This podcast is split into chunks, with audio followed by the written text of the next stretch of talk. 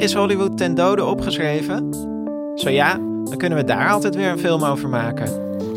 Dit is de Cinefil podcast. Iedere aflevering pakken we een nieuwe film waar wij bij Cinefil niet over uitgepraat raken. Een film die vragen oproept en anekdotes bovenhaalt en die ons weer aan andere films doet denken.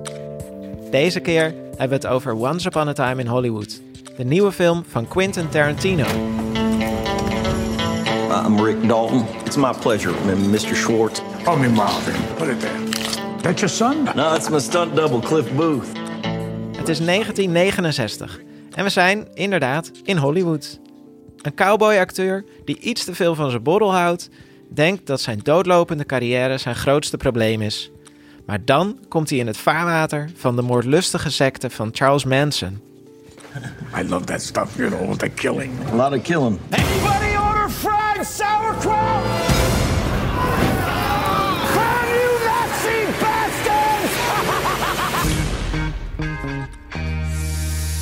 Tarantino brengt het einde van de jaren 60 tot leven zoals alleen hij dat kan. Dat betekent zalige ouwe hoer, een coole soundtrack, volop verwijzingen naar andere films en veel blote vrouwenvoeten.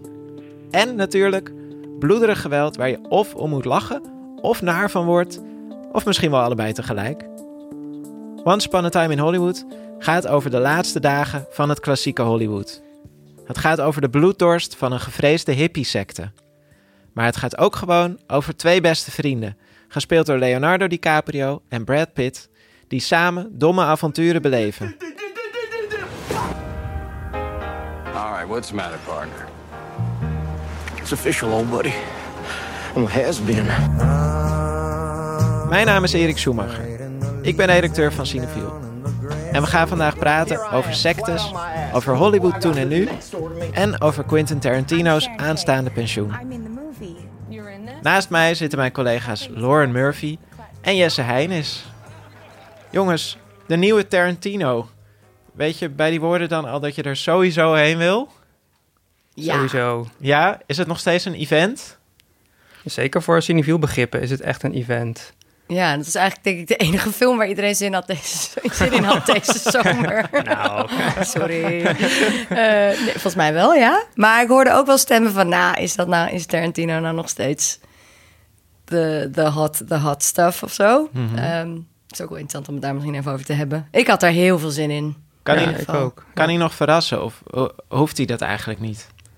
Ah, Hij hoeft eh, niet misschien niet te, ver- te ver- verrassen, maar hij is wel iemand waarvan je zeker weet dat je erheen wil en dat je daarna ook erover wil napraten. En dat je iemand hebt die is een beetje zoals jij, echt een cineviel, die iets met film wil en iets met film doet. Dus ik denk dat dat een van de aantrekkelijke dingen is van hem. Dat je gewoon weet van, oh ja, ik ga naar iemand kijken die film van film weet en daarvan houdt. Ja, En als een van de weinigen ook nog het geld krijgt om dat te doen.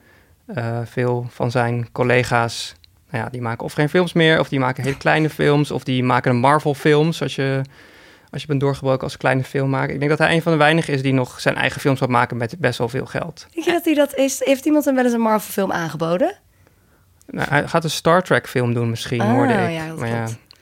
Ja. dat gaat En hij hij niet is- doen. en hij is eh, bankable ook, want deze film eh, is, is, is zit al onder de, onder de- over de 100 miljoen dollar heen eh, in Amerika. Ja. Dus Ja. hij maakt het ook waar. Ja, ja ik, ehm, ik denk eigenlijk wel dat hij, maakt. Het is ook pas zijn negende, of al zijn negende. Ehm, ik denk wel dat de verwachtingen, dat het op de loer ligt als de verwachting, verwachtingen zo hoog zijn dat het elke keer zoiets nieuws moet zijn. Misschien kan je het ook op een andere manier bekijken. Ehm, maar ik, vind, ik vond hem op een bepaalde manier zeker vernieuwend. Ook weer. Ja, de film gaat dus eigenlijk over drie personages.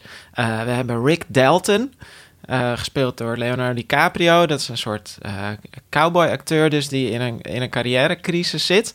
Dan is er zijn stuntman en beste vriend Cliff Booth. Ik vind het al heel leuk dat er een film is over een stuntman sowieso. Eh, die is ook wel heel erg Tarantino. ja, toch? ook heel erg Tarantino. Die is gespeeld door Brad Pitt. En dan is er de nieuwe buurvrouw van Rick, de actrice Sharon Tate, gespeeld door Margot Robbie. Laten we het eerst even over die eerste twee hebben, over die mannen. Leonardo DiCaprio en eh, Brad Pitt. Voor het eerst samen in één film. Ja, dat draagt natuurlijk ook, dat droeg ook bij aan de voorpret. Dat je bijna denkt van hoe kan het dat die niet eerder samen in een film hebben gezeten? Noor zei bij de vorige podcast van iedereen die heteroseksueel en jong was in de jaren negentig, die glijdt toch van haar stoel, of homoseksueel. Ja. Ehm, iedereen eigenlijk gewoon. En ik moet zeggen dat dat niet teleurstelt. Ik vond Leonardo Di- DiCaprio ook zeker... Er zijn delen in de film waar hij wat meer weer op gewicht is... zoals hij de afgelopen jaren was. Maar zeker aan het begin, daar kreeg ik echt goede Romeo en Juliet vibes opeens weer. Ja? Ja? Ik vond hem echt Oh. super aantrekkelijk in deze film. Terwijl dat niet de bedoeling is waarschijnlijk... want hij is dus een beetje een uitgerangeerde... Ja, maar dat vind Acteur jij misschien speelt juist wel aantrekkelijk. Wat probeer je hiermee te zeggen? ja, weet ik eigenlijk niet. Maar even op de inhoud, jongens. Eh, hoe, eh, hoe is die chemie tussen, tussen hun? Tussen Leonardo Ja, die is heel Brad? goed. Dat is denk ik het sterkste punt van die film, is dat zij, zij buddies zijn. Het is een beetje een vreemde relatie, omdat ja, eh, die Cliff, dat is de grote ster. En zijn stuntman is een beetje zijn, ja, zijn hulpje. Hij rijdt hem rond in zijn auto. eh, hij maakt zijn antenne als die kapot is. Eh, hij moet ook hem pep talks geven, want Cliff voelt zich een beetje ja, in zijn ego gekrenkt. Want hij krijgt niet, Rick. Ja, Rick de, want hij krijgt de rollen niet meer die hij wil.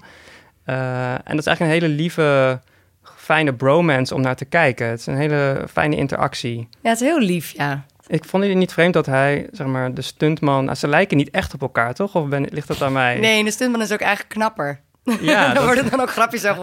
Er is ook één scène dat hij zijn shirt uittrekt... en dat hij eigenlijk gewoon door de camera... een soort van, alsof het normaal gesproken dan een naakte vrouw in een Tarantino-film zou zijn. Die echt net iets te lang blijft hangen op Brad Pitt zijn sixpack. goddelijke lichaam. ja. Ja. Ja, iemand zegt ook, je bent te knap voor een stuntman, Ja. toch? Dat is... eh, Zegt hij, yeah, I get that a lot. Ja, Maar- zin- dat zinnetje is verzonnen door Burt Reynolds, las ik.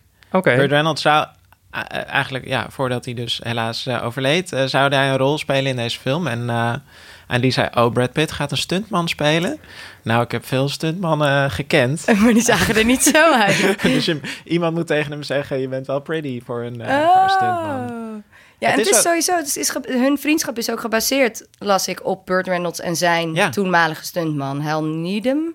Er waren natuurlijk vroeger wel echt van die klassieke, van die stuntmannen die dan heel lang aan iemand zijde bleven. Ik weet Ja. niet of dat nog steeds zo Weet werkt bij de grote niet. actiehelden. Ja, Ehm, maar dat is natuurlijk, het, is ook, het is ook een hele interessante relatie om op te focussen. Van je, je bent altijd samen, je moet letterlijk elkaars bewegingen zo ook naspelen. Dus waarschijnlijk word je dan ook wel vrienden, zelfs al heb je dat niet door. Weet je wel? Eh, het is gewoon een hele intieme relatie. en je bent totaal afhankelijk ook. jouw, d- dus de carrière van de ster is ook de carrière van de stuntman als dat zo aan elkaar is gekoppeld. Ja. Ze gaan samen ten onder. Ook in deze film is dat een soort thema van niet alleen die acteur krijgt minder rollen, maar als hij minder rollen krijgt, krijgt de stuntman natuurlijk ook minder te doen. Dus hij heeft ook, ja, die, heeft, die heeft ook niet echt een mooi huis. Hij woont in een soort caravan met, een, met zijn hond, wat ook weer heel lief is. Ja. Ja. ja. die hond is heel stoer, maar ook heel lief. Die is een beetje zoals hij. En, eh, en het, is, het gaat ergens ook over... Dat vind ik dus ook wel leuk dat Tarantino een beetje speelt met, met wat er ook in de maatschappij natuurlijk gaande is. Ze zijn, weet je, Rick Dalton is best wel een macho. Nou, Cliff Booth ook. Ehm, en samen moeten ze ook een beetje worstelen met zo'n soort pre-midlife crisis... en een soort masculiniteit die niet helemaal meer op zijn plek is... in die veranderende omgeving. Ja. Dat vond ik ook best wel aandoenlijk Ja, hoe dat in beeld wordt gebracht. Leonardo DiCaprio doet dat ook supergoed. Die is, ja, die is af en toe zo treurig. ja, ze zijn echt een beetje sneu, die twee. Ja. ja. Terwijl normaal DiCaprio is natuurlijk de held of de, de vlotte gast of de, de berensterker overlever eh, waar hij die Oscar voor kreeg. Ik, vind het, Ja. ik zie hem liever zo, dat hij ook wat grapjes heeft en wat, wat tranen en wat gevoeliger. Dat, is wel, dat zit er ook heel erg in. Dat is Ja. echt leuk. Heel erg boos wordt op zichzelf als iets niet lukt. ja. Ja. Nou, Rick en Cliff die zijn dus totaal verzonnen. Ehm, of ja, een beetje gebaseerd op, eh, geïnspireerd op mensen die echt hebben bestaan. Maar die heeft Tarantino gewoon een beetje uit zijn hoge hoed getoverd.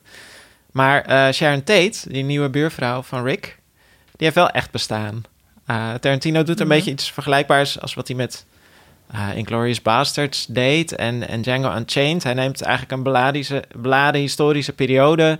eh, zonder dat hij daar dan een soort feitelijke historische film van maakt. Hij pakt gewoon wat feiten, hij pakt wat bad guys. hè, eerst de nazi's, de, de, de slavenhouders en nu dan de hippies eigenlijk. Ehm, maar hij verzint er ook dan van alles bij wat, wat helemaal nooit is gebeurd. Eh, we gaan Once Upon a Time in Hollywood niet spoilen. Nee. Eh, dus we gaan niet te veel zeggen over wat Tarantino er allemaal bij verzint. Maar we kunnen het wel hebben over de historische setting die hij gebruikt. Want die is super interessant. Ehm, ik zeg Ja. net de actrice Sharon Tate. Maar we kennen haar natuurlijk niet van haar acteerwerk. Ook. Ja, maar, dat is niet ja. waar ze Ja. helaas beroemd mee is geworden. Want wie, wie is zij, Sharon Tate? Ehm, nou, die film speelt zich dus af in 1969, wat sowieso een bizar jaar was. Ehm, dit jaar alleen al, je hebt bijvoorbeeld nu ook Apollo 11 in de theaters. Dus de maanlanding was toen, Vietnam was gaande. Er zijn allemaal nummers over geschreven. Dus er, het was een soort snelkookpan waarvan alles stond te gebeuren. En de, ehm, in de zomer van 1969 is er een, een secte van Charles Manson. Ik denk dat iedereen het verhaal wel een beetje kent, maar die is best wel aanwezig in deze film. Die heeft een, eh, de volgers van Charles Manson waren een stel hippies, maar hij, hij was een soort Jezus. Hij zag zichzelf als een soort Jezus en hij maakte ze eigenlijk gek door ze heel erg veel drugs te geven. Ze namen blijkbaar elke dag LSD, jaren, weet je, twee jaar lang. Dan ben je ook echt wel behoorlijk gek. Ja. Ehm, en hij was ervan overtuigd dat er een soort race war aan zat te komen. En hij heeft ze toen helemaal opgehitst om eh, bekende sterren of rijke mensen, niet eens zozeer acteurs of zo, maar rijke mensen, ehm, een lesje te leren en het te doen lijken alsof de Black Panthers dat hadden gedaan. Dus hij wilde eigenlijk daarmee die race war een beetje da- daar een vuur Op onder gang helpen? op gang helpen. Maar dat dat zat waarom? erachter. Wat, wat Hij verwacht was hij daarvan, Hij was van gewoon knettergek. Ja, hij, hij verwachtte dus dat zij dan zouden overleven. Hij en zijn bende hippies in de woestijn. Ze woonden op een ranch. Ja, het is natuurlijk te- hij, la- hij las ook dat soort boodschappen allemaal in nummers van de Beatles. In Helter Skelter, zo noemde hij dan ook die oorlog. En dat was gewoon best wel een, echt een hele weirde dude.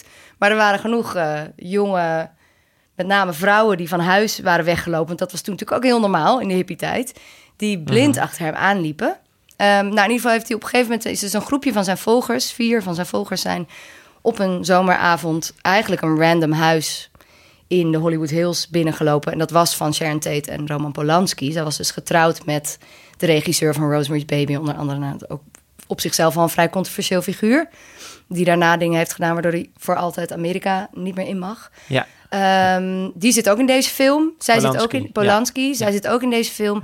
Polanski was die avond dat dat gebeurde niet thuis. Hij was voor opnames in het buitenland. Zij was thuis met eh, drie vrienden.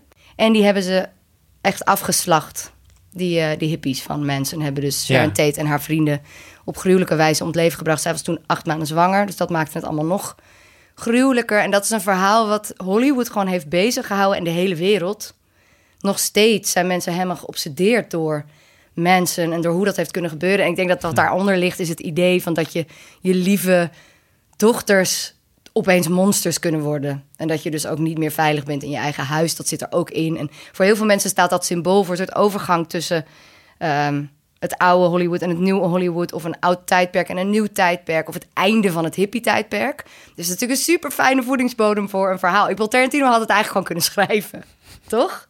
Zo lijp is het. ja, ja. Dus dat is een beetje, dat is de achtergrond. En het leuke is wel aan deze film dat je, dat je eigenlijk, als je dat een beetje weet, ik ben altijd heel erg geïnteresseerd in dit verhaal ook. Ja dat Ehm, merk ik. Ja, Volgens mij heb Ja. jij... ik heb Ja. er heel veel over gelezen en ook altijd me afvragen, wat is het? Waarom vind ik dit nou zo interessant? Het, Heb je daar een zo- antwoord op?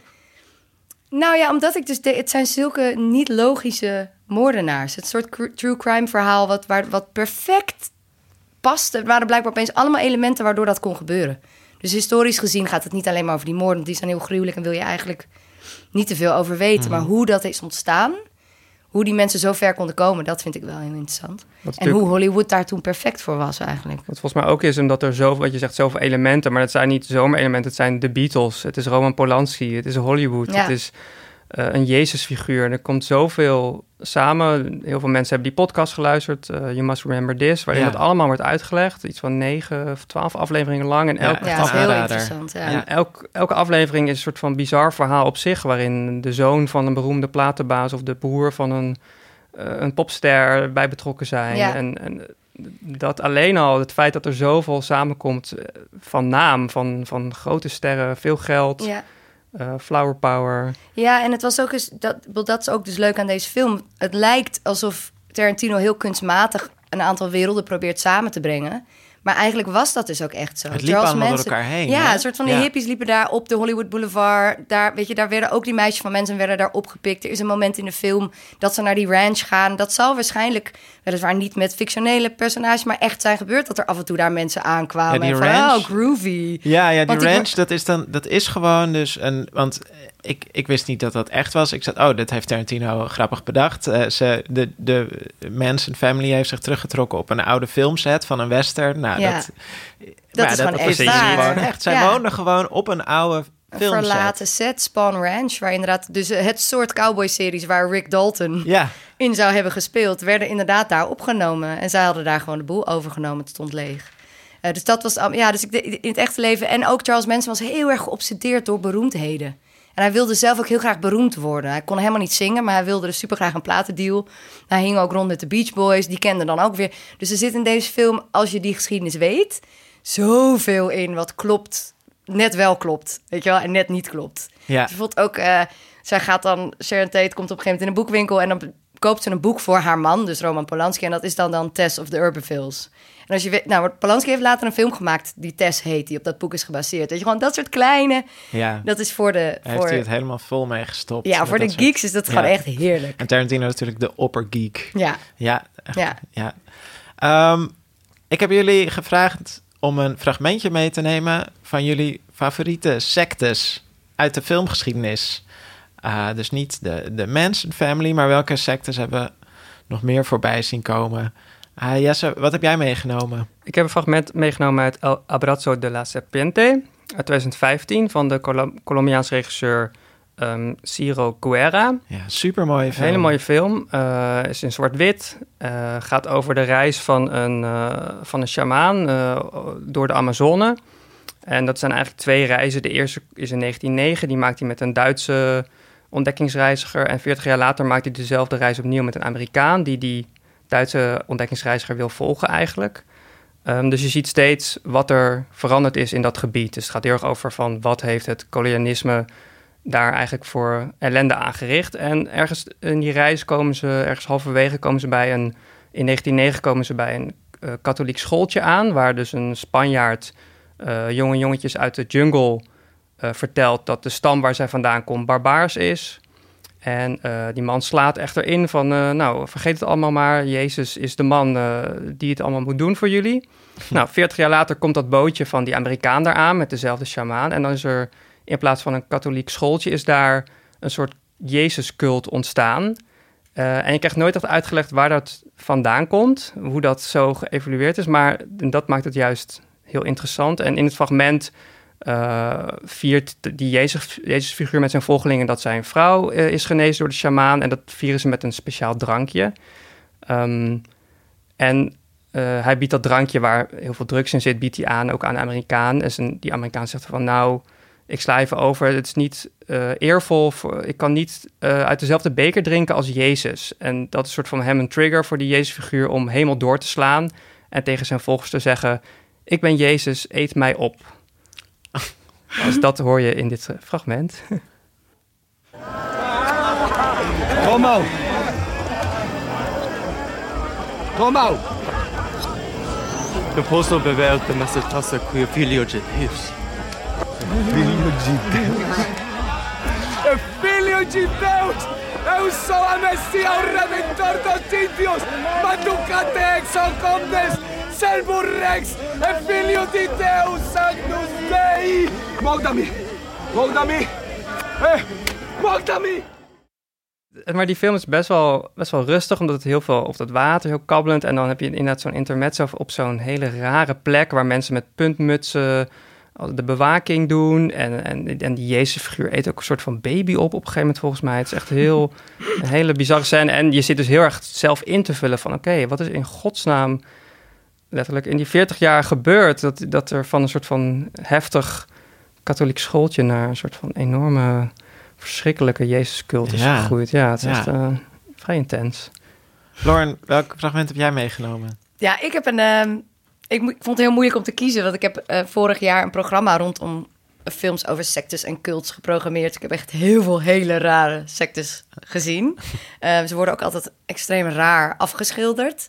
Wat deels waar is, maar natuurlijk ook vooral in genrefilm lekker is om te doen. Dat het gewoon heel erg wordt aangedikt. Waarschijnlijk als je echt in een secte zit, is het allemaal teleurstellend normaal. Ja, en dan noem je het waarschijnlijk ook geen secte.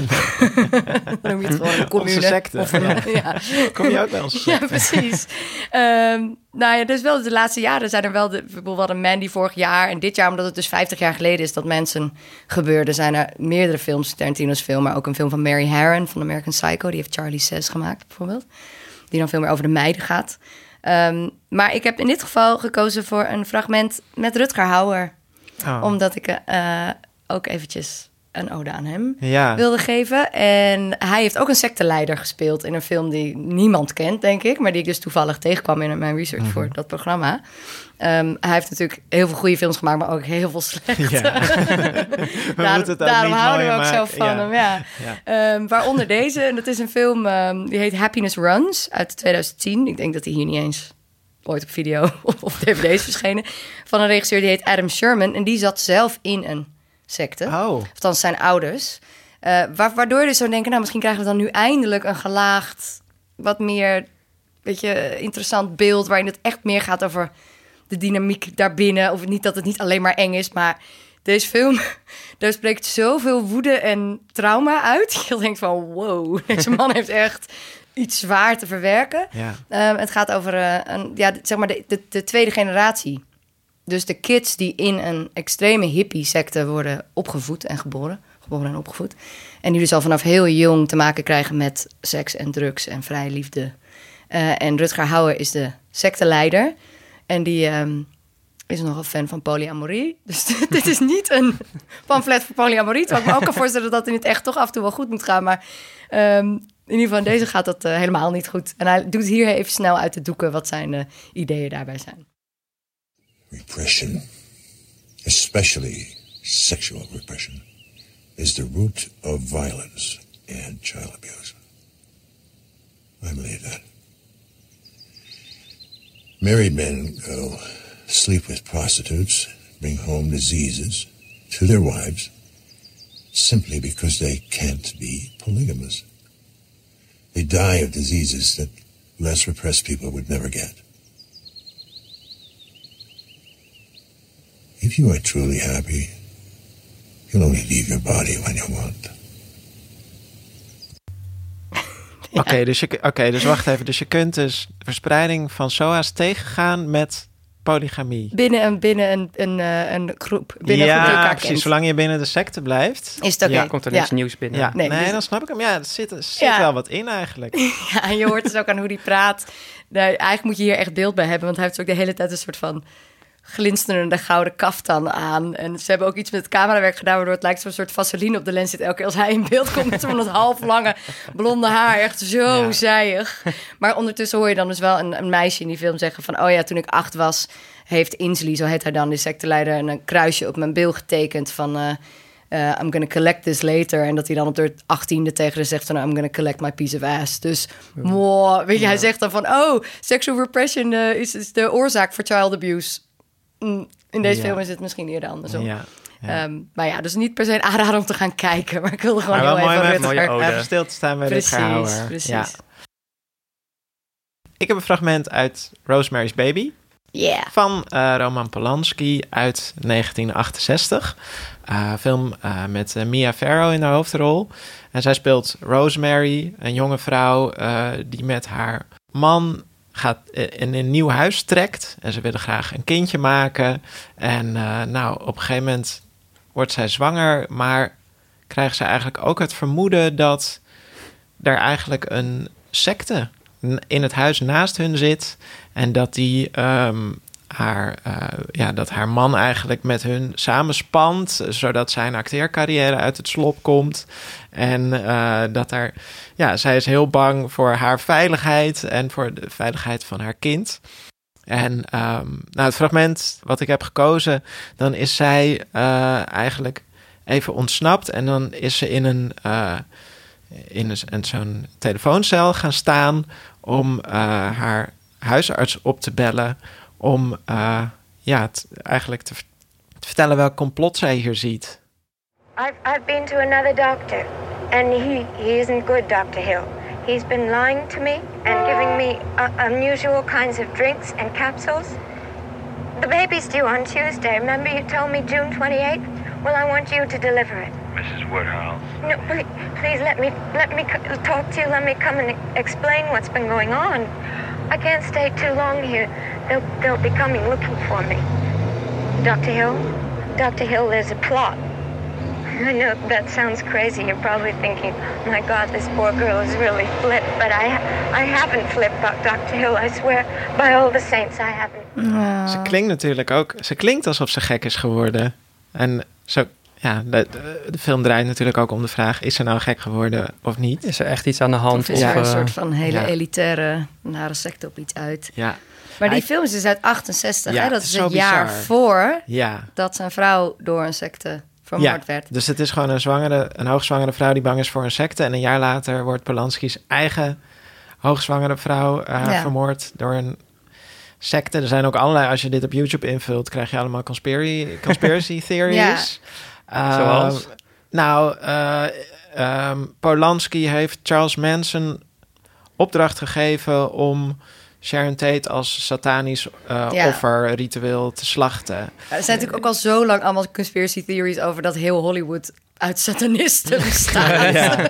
Alle buren zijn Ja. satanisten. Ja, en er is een heel verhaal over de vloek van Rosemary's Baby. Want het is met heel veel mensen Ja. slecht afgelopen die mee hebben gewerkt aan de zaak. Nou, Polanski natuurlijk... eh, ehm, ja, eh, Sharon Tate is eh, vermoord. Hij, hij is vervolgens in een persoonlijke crisis eh, geraakt. Eh, toen kwam die verkrachtingszaak die jij net al aanstipte. Een 13-jarig meisje eh, verklaarde door hem te zijn gedrogeerd en verkracht. En Polanski moest het land ontvluchten eh, om eh, te voorkomen dat hij eh, ja, de rest van zijn leven in de cel eh, zou zitten. Ehm, dat is de Polanski die wij eigenlijk kennen. Eh, dus eigenlijk een, een, een man van tragedie en controverse. Ehm, en, maar hij zit ook in Once Upon a Time in Hollywood. Zie je eigenlijk een heel andere Polanski. Zie je gewoon een hippe jonge vogel. eh Die uit eruit ziet als. Austin Powers. Ja. Hij heeft een soort pak aan. En je denkt, huh? Ja. En dan zie je foto's en ja, zo zagen ze er wel echt uit. Ja. echt bizar. Heel klein, heel pols. Een Heel beetje- pols. Ja. Ja. Uh, maar ja, hij is Pools ja. natuurlijk. Ja, Ja. ik zei het Tsjechoslowakije. Ja, nou, hij Ja. is Pools, ja. Ehm, hij kwam een beetje Hollywood op zijn op zijn kop zetten als, als buitenlandse filmmaker. Ehm, Rosemary's Baby was, was een van de eerste hits van iets wat later als New Hollywood bekend is gaan staan. Eh, dat is duidelijk een tijd die Tarantino heel interessant vindt. Eh, hoe zat dat? Wat, wat was er toen gaande in Hollywood? Ja, je ziet Once Upon a Time West gaat heel erg inderdaad over die clash tussen het oude en het nieuwe Hollywood. Polanski is dan het nieuwe Hollywood, maar ehm, Rick Dalton is eigenlijk het oude Hollywood. Oude Hollywood wordt vaak mee bedoeld de periode tussen de jaren 20 en jaren 60. Eh jaren 20 kwamen de eerste geluidsfilms. The Jazz Singer was de eerste geluidsfilm. En dat begon eigenlijk een periode waarin Hollywood het vak filmmaken perfectioneerde. Ze maakten de Droomfabriek, dus in plaats van dat één iemand geld kreeg om een film te maken, werden er vijf grote studio's opgericht die allemaal hun eigen scenario-schrijvers hadden, hun regisseurs, hun vaste sterren.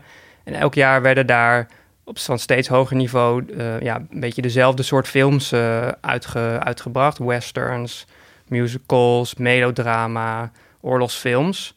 Um, nou, dat ging heel lang goed, totdat op een gegeven moment de te televisie zijn intrede deed in Amerika. En uh, Flower Power, Vietnamoorlog, uh, burgerrechtenbeweging. Daar had Hollywood geen enkel benul van wat er speelde eigenlijk onder uh, jonge mensen, maar überhaupt de bevolking. Ze helemaal de touch. Ja, zij bleven gewoon musicals maken met Doris Day, heel super vrolijk. Uh, la la la la, wat gezellig allemaal, terwijl ondertussen het land op zijn kop stond. Uh, en dat was een soort van voedingsbodem voor een nieuw, uh, nieuw soort Hollywood, waarin uh, jonge mensen met weinig geld hele ja, spectaculaire, eigenzinnige films maakten, waarin nou ja, het niet heel duidelijk was wie de held was of wie de, wie de slechterik was. de films liepen niet goed af. Uh, nou ja, de, de Rosemary's Baby is een voorbeeld, maar ook uh, Bonnie and Clyde. Dat wordt ook gezien als een van de eerste films. Mhm. dat bij, toen hij uitkwam was hij nog niet zo'n hit, maar twee jaar later, toen wat meer mensen meer gew- gewend waren aan al het geweld in films. Die film e- eindigt met een enorme shootout. Nou, dat hadden mensen nog nooit uh, gezien van een, uh, van een studiofilm. Echt een clash, Een eigenlijk clash, ja. van, van twee generaties. Ja, en wat, wat, het, wat die clash ook zo interessant maakt, is dat die, die nieuwe generatie, die maakte dan wel hele rare films. eh, hele geweld, gewelddadige films en eigenzinnige films. Ze levert wel heel veel geld op. Bijvoorbeeld Easy Rider, dat was een van de grootste hits van het jaar. En dat heeft denk ik een paar... Kost helemaal niks, Kost ja. geen drol. Dat heeft eh, Dennis Hopper eh, voor een appel en een ei gedraaid... eh, terwijl hij aan de drugs was en eh, met zijn motor rondreed. Ehm, maar ja, Rick Dalton in deze film is juist iemand van het oude Hollywood. Hij is een cowboyster. Hij, hij, hij zat in westerns. in televisieseries was, is hij groot geworden. En, ja, en, en daarom krijgt hij nu ook ja, steeds minder rollen. Omdat je gewoon ziet van... Er is geen plek meer voor dat soort films in, in, deze, nieuwe, in deze nieuwe filmwereld. Hij is gewoon een man van een andere tijd. Ja, hij, op een gegeven moment scheldt hij ook een hippie uit voor Dennis Hopper. Van, hey, eh, Dennis Hopper, eh, rot op, weet je wel. Van, Ja. Hij voelt heel erg van, ja, dit, dit is zo'n gast die mijn carrière kapot aan het maken is. En eh, dat ligt natuurlijk niet alleen bij, bij die nieuwe filmmakers. Hij, hij is zelf ook niet meegegaan met de tijd. Of, of hij, ja, hij drinkt te veel. Dus er zijn heel veel oorzaken. Maar eh, ja, Tarantino neemt het wel heel erg op voor die film... eh, ja, voor die periode eigenlijk waarin Hollywood nog wel westerns Het maakte. oude Hollywood Ja, eigenlijk. Ja, maar ik vind Ja. dat hij het ook... Ik bedoel, ja, hij neemt het niet heel erg op voor de hippies. Maar dat is ook omdat, denk ik, de mensen cult gewoon voor Amerikanen met name zo... Zo'n zwart-wit soort de pure evil, wat natuurlijk niemand is. Dat slaat nergens op, maar zo worden zij wel gezien. Dat laat hij wel heel erg zien. Maar hij, tegelijkertijd is hij ook heel erg lief, vind ik, voor Sharon Tate en Polanski. In de zin van hoe Margot Robbie haar speelt is echt, daar is ook wel veel kritiek op gekomen, omdat ze heel, ze is eigenlijk alleen maar aan het glimlachen en aan het dansen. Ja. Ze zegt bijna niks. Ja. Ehm, dat, is, daar, dat is op zich wel kwalijk, maar ik las ook weer ergens dat bijvoorbeeld haar zus, de zus van Sharon Tate, die heel veel moeite heeft met al deze verfilmingen natuurlijk, maar wel heeft gezegd dat zij die rol, dat ze het idee had dat ze haar zus weer zag op een scherm. Dus dat ze ja. daar super dankbaar voor was. Dus het is ook weer niet zo dat hij, dat Tarantino het nieuwe Hollywood, waar zij dan voor staan in de film, helemaal. Nee, ik kan me eh, ook als- niet, niet voorstellen dat, want hij is natuurlijk ook fan van, eh, Hij van, is ook van fan al die van films. Polanski. Fan van Polanski, Ja. ook Ja. fan van eh, Bruce Lee, die in deze film ook eh te kakken zet eigenlijk. Ja. Ehm, en, en hij is zelf natuurlijk ook een, een nieuwe filmmaker. Hij, Ja. hij, hij maakt dan wel westerns of oorlogsfilms, maar op zijn eigen manier. Hij was ook iemand die, maar dan begin jaren negentig, natuurlijk de Ja, die banden... ook het wiel, eh, opnieuw uitvond, ja. Na, na alle Star Wars en Indiana Jones was hij dan weer degene die dat opnieuw deed... als een soort nieuw New Wave Amerikaanse filmmaker. Mhm. Dus het is natuurlijk niet zo dat hij alles haat wat er na het oude Hollywood is uitgekomen... maar in deze film specifiek is een ode aan die oude sterren... en niet per se aan Polanski en de, de, de wilde cinema van Dennis Hopper... en, en eh, Francis Ford Coppola en, en, en Martin Scorsese... Ik vind Ehm, het heel interessant dat het zich afspeelt op eh, in een tijd dat er in Hollywood zo'n machtswisseling gaande is. Dat er, een- dat, het, dat er een einde komt aan een tijdperk. Uh, en dat de vraag is van wie is Hollywood eigenlijk? Uh, zien jullie parallellen met wat er nu gebeurt in Hollywood? Ja. Maar dan eigenlijk weer andersom, toch? Als in dat de grote studio's nu juist weer best wel veel voor het zeggen Ja. hebben. Uh, en dat Tarantino misschien ook bang is dat juist zijn rol uh, onder druk komt te staan. Of het Ja? soort films wat hij wil maken. Ja, misschien. Ik denk- voelde wel een beetje als een soort... Niet, als, als- alsof hij een beetje soft is geworden. Ja. Op een bepaalde manier. Er gebeuren wel dingen dat je denkt... oh ja, dit is gewoon wel weer classic Tarantino. En gewelddadig. Maar ik vond het verder wel een beetje een iets oudere man... die een beetje zelfreflexief kijkt naar zijn eigen rol binnen dat systeem. En Ja, ik moest dus denken aan, aan wat er nu, wat je nu gaan, wat er nu gaande is in die MeToo-beweging en, en uh, Oscar So White. Dat zijn ook eigenlijk uh, nieuwe groepen die zeggen van hé, hey, uh, wij zijn helemaal niet blij met hoe het nu gaat. En dat is eigenlijk gewoon een achterhaalde seksistische, racistische bende. Ja, waar en wij gaan, laat ons die films maken. ja, waar hij natuurlijk ook wel best wel wat backlash over heeft gehad. Over Tarantino zelf? Ja, dat hij Uma Thurman een, zelf een stunt had laten doen... terwijl ze Ja. dat eigenlijk niet wilde. Leuk feitje is dan weer wel dat haar dochter wel in deze film speelt. Dus zo boos is ze waarschijnlijk ook niet op hem. Um, maar inderdaad, het, zou ook daar, het is ook daar een reactie op. Dat is wel, het grote verschil is dat zeg maar de, de nieuwe, nieuwe filmmakers van toen... die maakten een film voor, voor een paar honderdduizend euro... en die verdienen miljoenen in, in cinema's, in bioscopen. En wat je nu heel vaak ziet is dat mensen doorbreken... misschien met Netflix of op YouTube of met andere... Dus er is Ja. niet een soort van... Ik heb het niet het idee van, zeker in Amerika... dat er jonge speciale filmmakers zijn die echt een kans krijgen... om een eigenzinnige film te maken voor 30 miljoen dollar, 50 miljoen dollar... voor het grote publiek in de grote filmtheaters. Want wat je vaak ziet is iemand maakt een kleine film, dat is dan een hit of die wint dan een Independent Award en daarna mogen ze een Marvel film Ja. regisseren. Ja. Je hebt die, eh, de regisseur van eh The Rider, Chloe, Chloe Zhao, ja, ja. Die, die heeft dan The Rider gemaakt, super mooie kleine films. Ze maakt nu weer een kleine film, maar daarna gaat ze Immortals doen voor, voor Marvel. Ook Ryan Coogler, die heeft dan eerst ehm Fruitville Station gemaakt, kleine indie. En dan naar Black en de Panther. Hub Black Panther. En Black. Panther is natuurlijk is dat een super belangrijke film geweest, maar het is ook een Marvel film met heel veel Je wordt opgespro- het is wel een soort fabriekswerk of zo. Ja, dus ik denk dat dat ook... En Martin Scorsese maakt nu een film voor Netflix. Ik denk dat, die, of dat Tarantino ook denkt... wat de fuck ben je aan het doen? Want Tarantino wil niet eens eh, digitale film zien in de bioscoop. Dat vindt hij minder waardig. Dan kan hij Ja. du- thuis een dvd kijken. Laat Ja. staan dat iemand voor Netflix een film maakt. Hij heeft wel. geen mobiele telefoon, Tarantino. Nee? Nee, als je hem wil bereiken, er las een interview met Brad Pitt, je moet hem gewoon bellen en Moet op je zijn 45, 35 mm nee, op zijn antwoordapparaat een bericht achterlaten. Oh. Top. Maar ja, dus, dus inderdaad, als je het zo bekijkt, is dit wel duidelijk. Grijpt hij daarom terug naar Ja. een soort klassieke. Hoewel die dan wel weer, sommige van die dingen werden dan juist opgenomen op een manier die in deze film weer, weer helemaal niet klopt. Maar hij maakt wel dingen in deze, zeg maar, oudere televisieseries en films. Doet Die hij dan wel op een moderne. veel beter uit Ja, met allemaal long takes en zo. uitzagen. Ja, ja. Ehm, dus dat, dat, ja, ja, maar En, dat doet hij hij- natuurlijk. en hij, hij wil dus een Star Trek film maken. ja, ik ben daar zo benieuwd naar dan. Hoe hij dat gaat Gaat doen. hij dat echt doen? Hij heeft een, hij heeft een script ingediend. Ik geloof dat die, dat die franchise een beetje, beetje op zijn gat ligt. Eh, die laatste Star Trek film deed het helemaal niet goed. Dus ze weten niet zo goed meer wat ze ermee aan moeten. En hij heeft een idee. en dat, he- en dat, dat ligt nu bij de, bij de studio. Dus wie weet is hij... Want het zou dan dus... Want hij maakt dus hierna nog maar één Ja, film, stel hè, je voor hij. dat hij eindigt met Star Trek. Beginnen met Pulp Fiction en eindigen met, beginnen met Reservoir Dogs. En eindigen met Star Trek. Dat, is Dat, dan Hollywood grap. Red of zo. Dat wordt dan de, de Hollywood Redder van de eeuw. Zo. Ja. Geloven jullie dat? Dat het zijn laatste film wordt? Nee, Hierna? ik geloof dat niet. Ik, zie, ik kan me ook best voorstellen dat hij juist dan zegt... het blijft hierbij. Of dat hij dus iets heel slims gaat doen... met dat hij dan toch Kill Bill 1 en 2 als 1 gaat rekenen... en dan nog een deel 3 gaat maken. Want daar zijn ook al heel lang... Hij speelt al vals, over. hè? Hij rekent Kill Bill al als één film.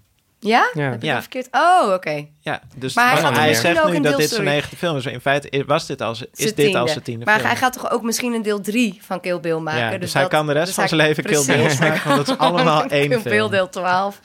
ja. Ja. Ehm, ik, ik zie het hem... Maar waar- ja, waarom? Maar hij is toch echt zo iemand die zichzelf wil uiten? Ja, misschien gaat hij, dan andere dingen... ja, film? Ja. Ja, maar Ja, ook misschien wel. gaat hij dan wel andere dingen doen. Hij wil- gaat hij dus voor hij net gaat hij series in of zo. Met zijn jonge, veel te jonge vrouw, ja. dat alweer wel natuurlijk. Ik wil eh, weer even afsluiten met een rondje. Waar hebben we zin in de komende tijd? Wat er, wat er in de bioscoop komt? Wat er in Cineville gaat draaien? Jesse, waar kijk jij naar uit? Ik kijk heel erg uit naar Rojo van de Argentijnse regisseur eh, Benjamin Neistat. Eh komt uit op 12 september. En eh, ja, het, is een hele, ja, het lijkt wel een beetje op Once Upon a Time in Hollywood. Eigenlijk omdat het soort van terugstuurt naar een bepaalde periode. In dit geval de jaren 70 in Argentinië. En ehm, ja, het is eigenlijk een hele vreemde film over een land waar mensen zomaar kunnen verdwijnen eigenlijk. En het gaat dan over de, de middenklasse die dat een beetje negeert, die dat een beetje normaal vindt. Je volgt een, een, een gerespecteerde advocaat die een heel burgerlijk leven heeft. Heeft iets verjaardag, eet taart, eh, gaat lekker uit eten. Maar hij is ook ja, een soort van semi-verantwoordelijk voor een bepaalde verdwijning van een bepaald persoon. En ja, het gaat dus heel erg over die periode waarin vlak voordat die eh, militaire dictatuur daar zal plaatsvinden. Ehm, en het ziet er dus uit als een film uit de jaren 70. En op een gegeven moment komt er ook een soort tv-detective, Chi- Chileense tv-detective. Die wandelt zeg maar uit de tv zo het verhaal binnen. Ah. En die gaat dan ook op zoek naar inderdaad een paar van die verdwenen mensen. Dus het is heel erg een soort van, ja, bizarre thriller. Eh, maar ook heel erg ja, interessant vond ik eh, om iets over die periode te leren. Het is ook gemaakt door een hele jonge regisseur en geschreven. Uit, eh, hij komt uit 1986. Hij heeft er zelf dus niet die periode meegemaakt. Ehm, ik ga hem binnenkort interviewen over Cineville. Dus ik ben heel benieuwd hoe hij ja, hierbij is gekomen om juist hier een film over te maken. Of hij daar misschien heel erg boos is over die periode. Maar ik vond het een Ja. hele...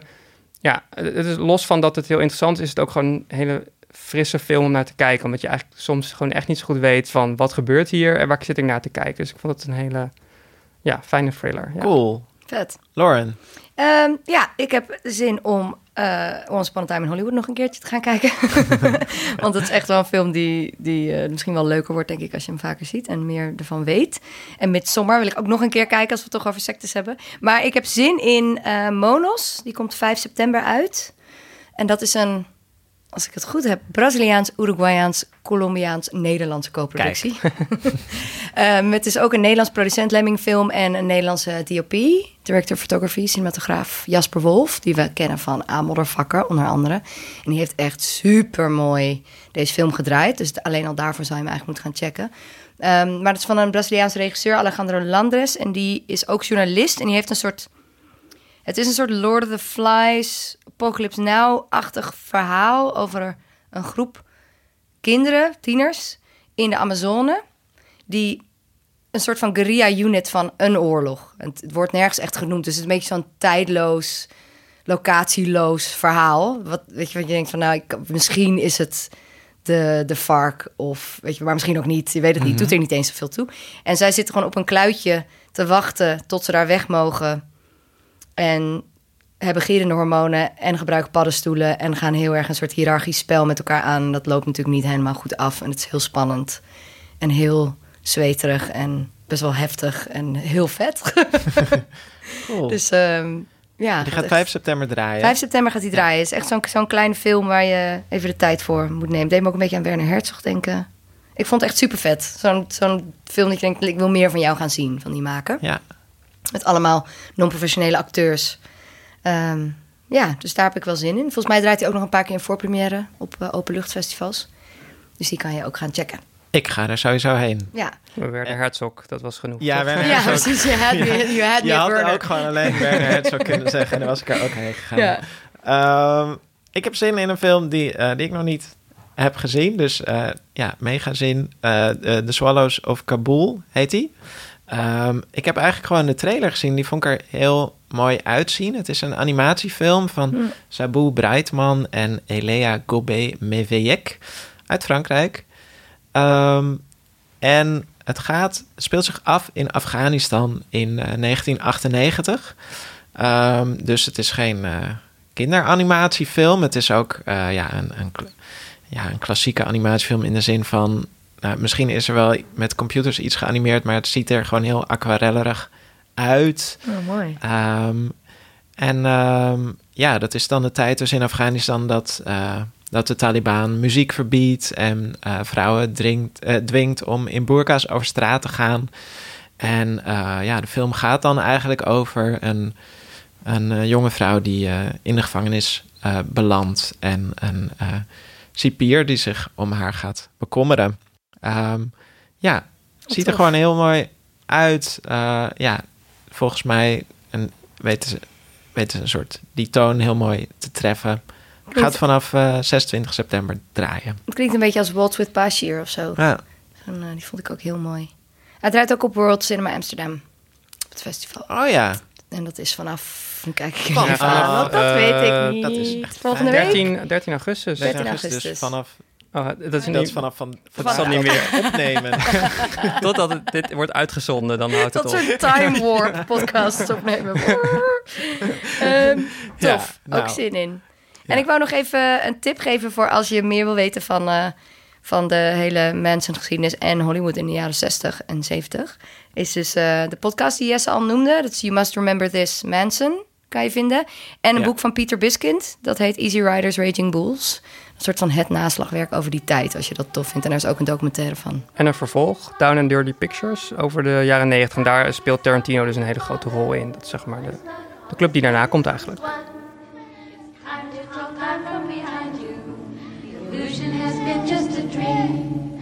Valley of death and I'll find you. Now is when on a sunshine beam. So bring only your perfection, for there will surely be. Cold pain, fear, hunger. You see, you can't see, you can't see.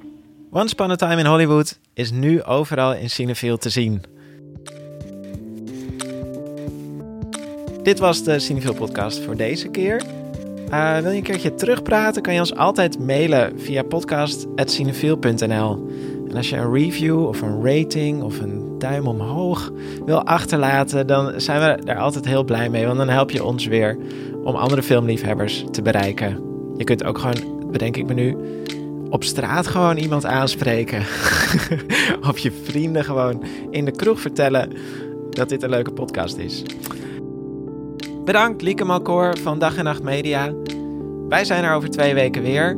Dan hebben we het over In Fabric van Peter Strickland. Tot dan!